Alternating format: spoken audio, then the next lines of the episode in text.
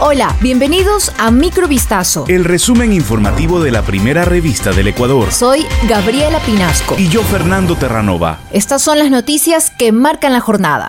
Avanza el proceso que investiga el femicidio de la abogada María Belén Bernal y por el cual hay dos procesados, la cadete Jocelyn Sánchez en prisión preventiva y el principal sospechoso del crimen de su esposa Germán Cáceres, contra quien pesa una orden de captura internacional. Al parecer habría un tercer sospechoso por femicidio. En su cuenta de Twitter la institución informó que solicitó la vinculación del subteniente Alfonso Sebastián CV, en tanto que hace unos días se procedió con la pericia de reconstrucción de los hechos.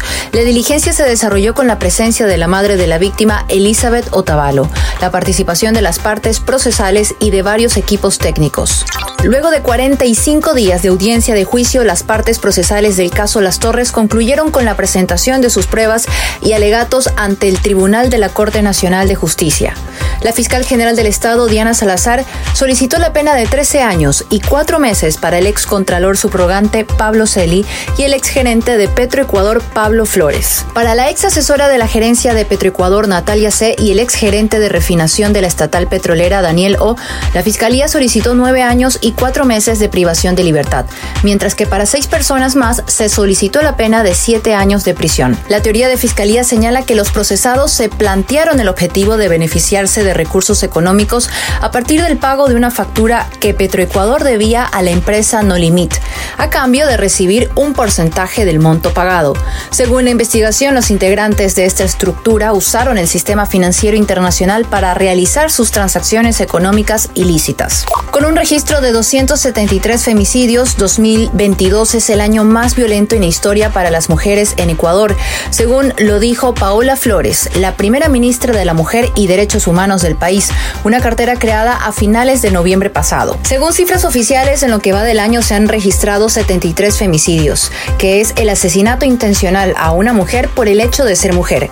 Pero la Asociación Latinoamericana para el Desarrollo Alternativo, ALDEA, considera que hay un subregistro. Organizaciones sociales y de defensa de las mujeres contabilizan 273 femicidios, denominación en la que, según Flores, se incluye todo tipo de muertes violentas, entre ellas también los suicidios y asesinatos cometidos por sicarios. Esto es alarmante para Ecuador y sin duda es el año más violento para las mujeres, puntualizó la ministra, al recordar que el año más violento en cuanto a femicidios había sido 2017 con 100 casos.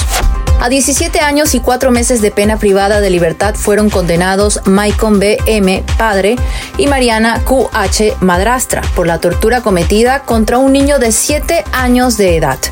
El hecho, conocido como Caso Naranjal, debido al cantón de la provincia del Guayas donde ocurrieron las agresiones de la que fue víctima el menor, se destapó en septiembre de 2021.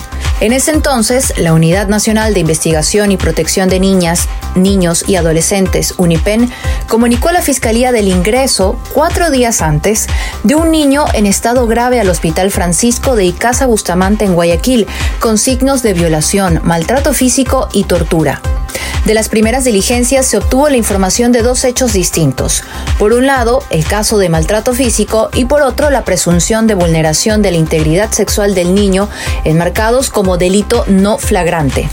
La nueva presidenta de Perú, Dina Boluarte, continúa con las negociaciones para formar un gobierno tras la destitución y detención de Pedro Castillo, acusado de una intentona golpista y cuyos seguidores exigen en las calles su liberación y la convocatoria a elecciones. Dos días después de que fracasara en su tentativa de golpe de Estado, el líder izquierdista que asumió el poder hace 16 meses comparte centro de reclusión con el exmandatario Alberto Fujimori en la base de las Fuerzas Especiales de la Policía ubicada al este de Lima. La fiscalía lo acusa de rebelión y conspiración y un alto tribunal dictó siete días de prisión preliminar. Las manifestaciones en varias ciudades fueron de menos a más en las últimas horas y atizaron la incertidumbre sobre la viabilidad de que Boluarte pueda concluir en 2026 su mandato, como ella misma anunció al asumir el miércoles.